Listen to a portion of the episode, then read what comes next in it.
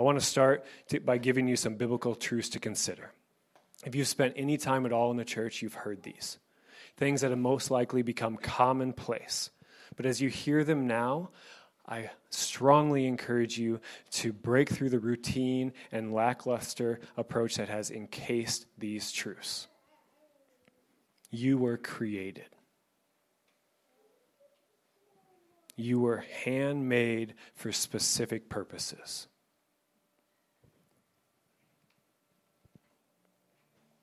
Your Creator chose to step out of His realm of perfection into our messy world in order to die a sacrificial death so that you could be redeemed from your self induced brokenness.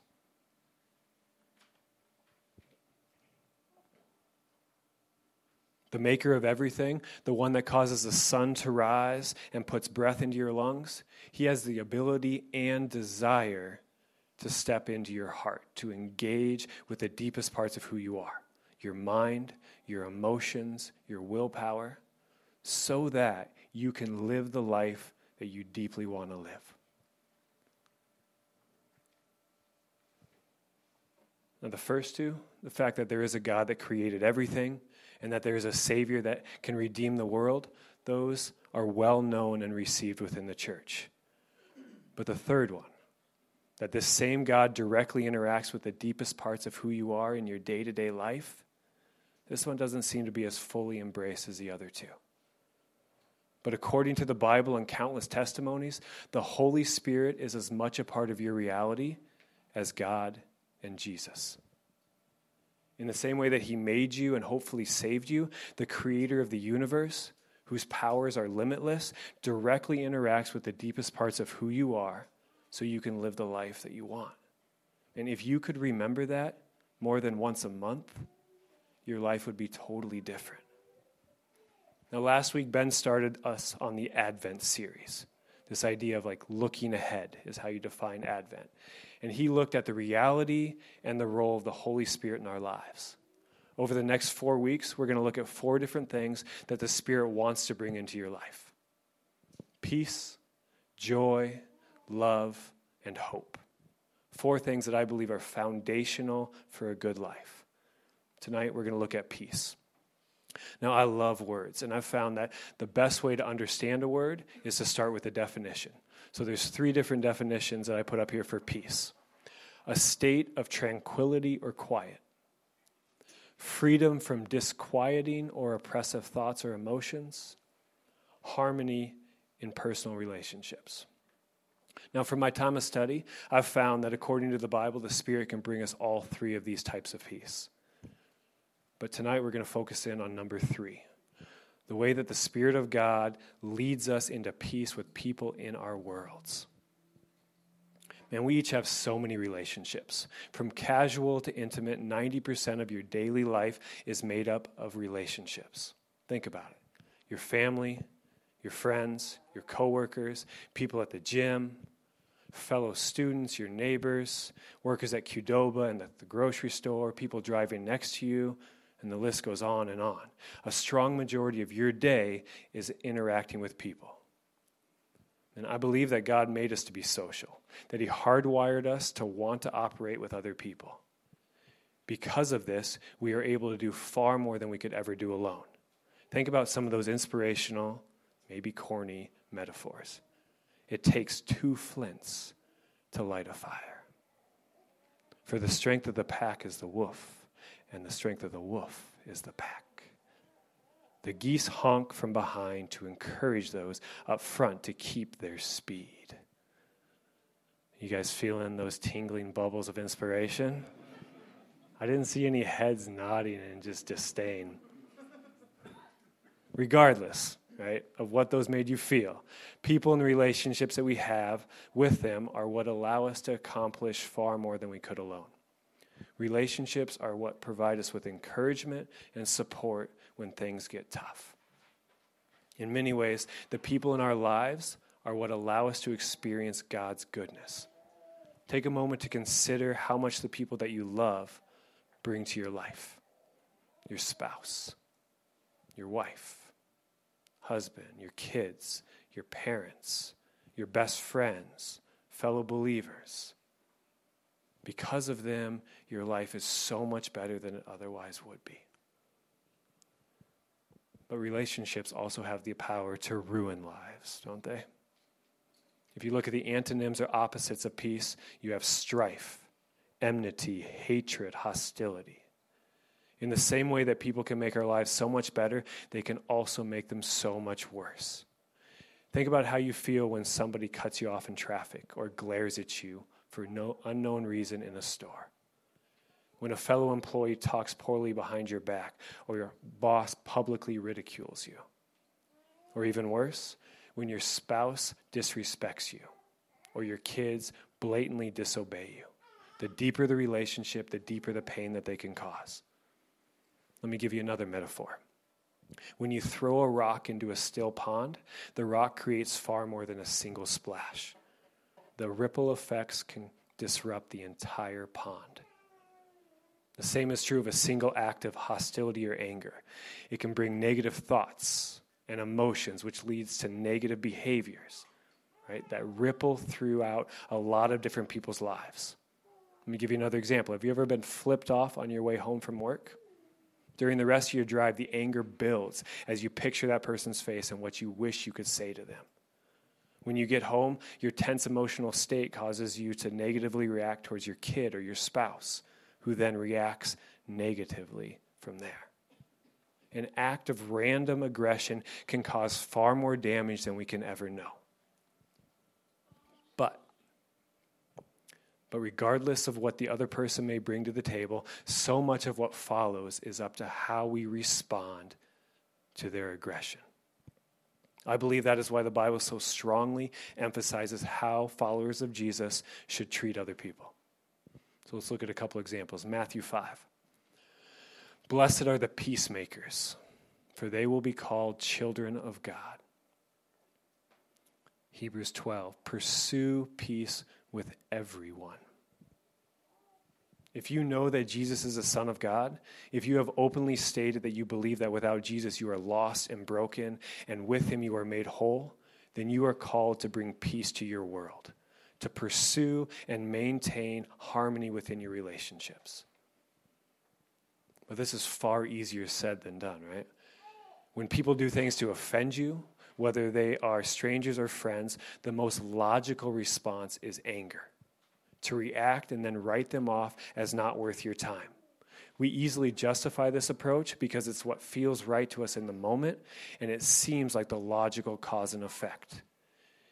You chose to be rude, therefore, you chose to make me angry. All right, it's time for an example. It's the problem with being a pastor. You study stuff like this, inevitably, you got to share something that you've been struggling with.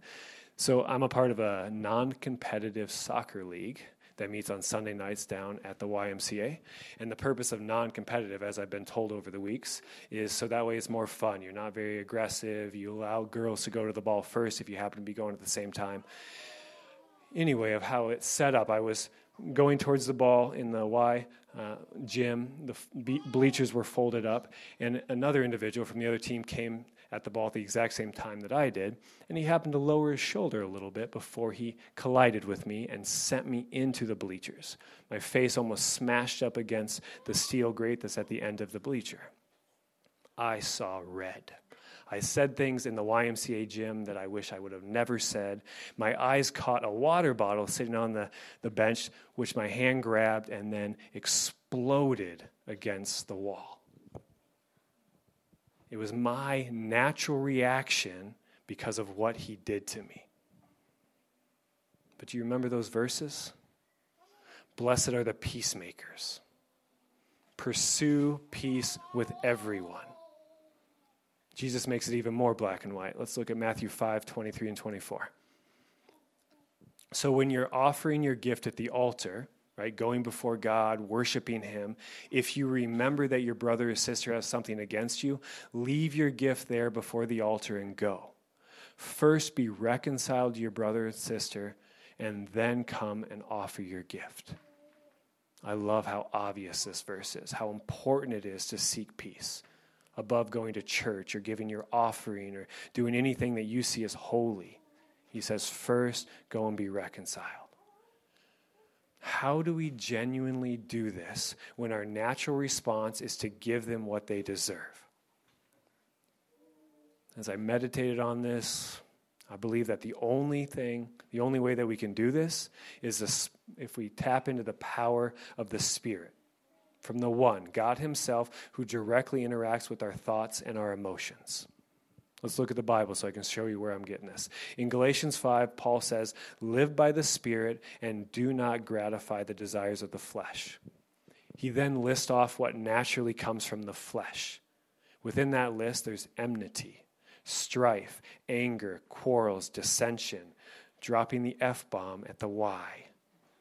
Right? Everything that we've been talking about that naturally flows from us. But he then lists off the fruits of the Spirit the qualities that make up God Himself love, joy, peace. And then six more that give you the ability to have these patience, kindness, generosity, faithfulness, gentleness, self control. Now, remember that third foundational principle that I spoke about at the beginning? If you've been forgiven by Jesus' sacrifice, then you have been filled with God Himself. The Spirit resides within your mind, your emotions, and your willpower. Therefore, His qualities, the characteristics that make God God, are available to you. But it's your choice who you turn to you and your innate desires, or to your Creator. Now Paul kind of makes his choice obvious in Galatians 5:25. If we live by the Spirit, let us also be guided by the Spirit. You guys recognize the free will in that statement? It's our choice. Now, I'm sure there's endless ways to be guided by the Spirit, but from my experience, they all boil down to two different categories stop and seek His guidance, and respond to His convictions. To stop and seek His guidance means that before you react, you take a deep breath or two or ten and ask the Spirit how you should respond. Now, I've found that this can be a game changer when you're in a heated moment. A few seconds of asking God how He wants you to respond can bring life instead of death to a relationship. Now, I obviously did not do that during my soccer game. This is when the second way of following this Spirit comes into play obeying His convictions. So my explosion happened early on in the game. During halftime, I felt convicted, called to go and apologize to the player. So I did, shook his hand. When I got home, I just had this thought rolling through my head for a solid hour. I should let the rest of my team know that I'm sorry that I acted the way I did. Didn't quite make sense, right? Because they were in the heated moment with me, but you know, I decided whatever, I'll send them a text. So I did. The next morning, I woke up feeling like guilt and shame about being a pastor that said what he said and did what he did during the game. And it was really weird because uh, trying to write it all off, saying, you know, I'm saved by grace. That's not who I identi- who. It's, it's not my actions that cause me to be deemed unworthy. All these different things, but that feeling of shame and guilt just stuck with me. I ended up getting a phone call that evening from a liaison, somebody who is between the league and the players, saying that the other team filed a formal complaint against me. Right? And during this whole conversation, I'm just wanting to lay down my justification for what this individual did to me. When I got off the phone, I'm just like, you know what? I should just be done with this. I should just walk away. It's just a game. Who cares? But then that thought came in that I needed to apologize to the other team formally. Just like, whoa, whoa, whoa, this is ridiculous. I'm never going to see them again. He's the one that caused it. But it stuck with me along with the guilt and the shame. So I got the team captain's email and openly apologized. We had a nice, gentle interchange. And what's amazing, when I was done with that communication, the guilt and the shame were utterly gone. Peace filled me. Based on me obeying the Spirit. When you are in these tense situations, those thoughts that keep rolling through your mind are not always random. The feeling that you have inside your gut is not always indigestion. Remember, the Spirit of the living God directly interacts with your thoughts and your emotions. From my experience, this is so often how He guides us into life. But when you feel this conviction, it is your choice who you turn to yourself or the Almighty Maker of everything. Now, who you choose to follow doesn't only affect you, it affects everyone else involved, both directly and indirectly. In the same way that strife creates ripple effects, so does peace. When you choose to obey the Spirit and His guidance, not only will you feel a sense of internal peace, like the one I was describing, but the one whom you humbled yourself before may feel the same peace, which may cause him to extend peace to somebody else in his life. Your simple act of obedience can bring far more change than you will ever know.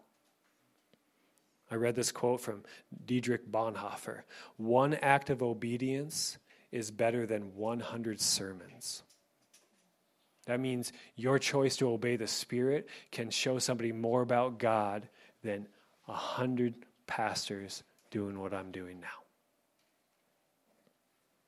Now, as I start to end my rant, I want to give you a tip on how to help move this idea of relying on the Spirit to bring peace into your life from hypothetical to reality. Now, I've found that when you remember how good God has been to you, it is a natural catalyst to genuinely love others. Let's start with the big picture and then slowly move in. Like I said before, you were made. You are not a byproduct of evolution. You have been created. You live in a world that continues to provide life, regardless of anything that you do. You did nothing to cause the sun to rise or that life giving oxygen to fill your lungs this morning. You have been given an incredibly powerful and complex brain through which you have been able to do so much. And all of this is a gift, which you have done nothing to deserve, but that every human being has been given. Let's zoom in a little bit more. In a week and a half, it'll be Christmas, the holiday in which we celebrate Jesus being born. Let's take a moment to dust off the nativity scene. Jesus is a part of the Trinity. He is God. Now, according to Colossians 1 16 and 17, all things have been created through him and for him. He is before all things, and in him all things hold together. Do you see how foundational Jesus is to your existence right now?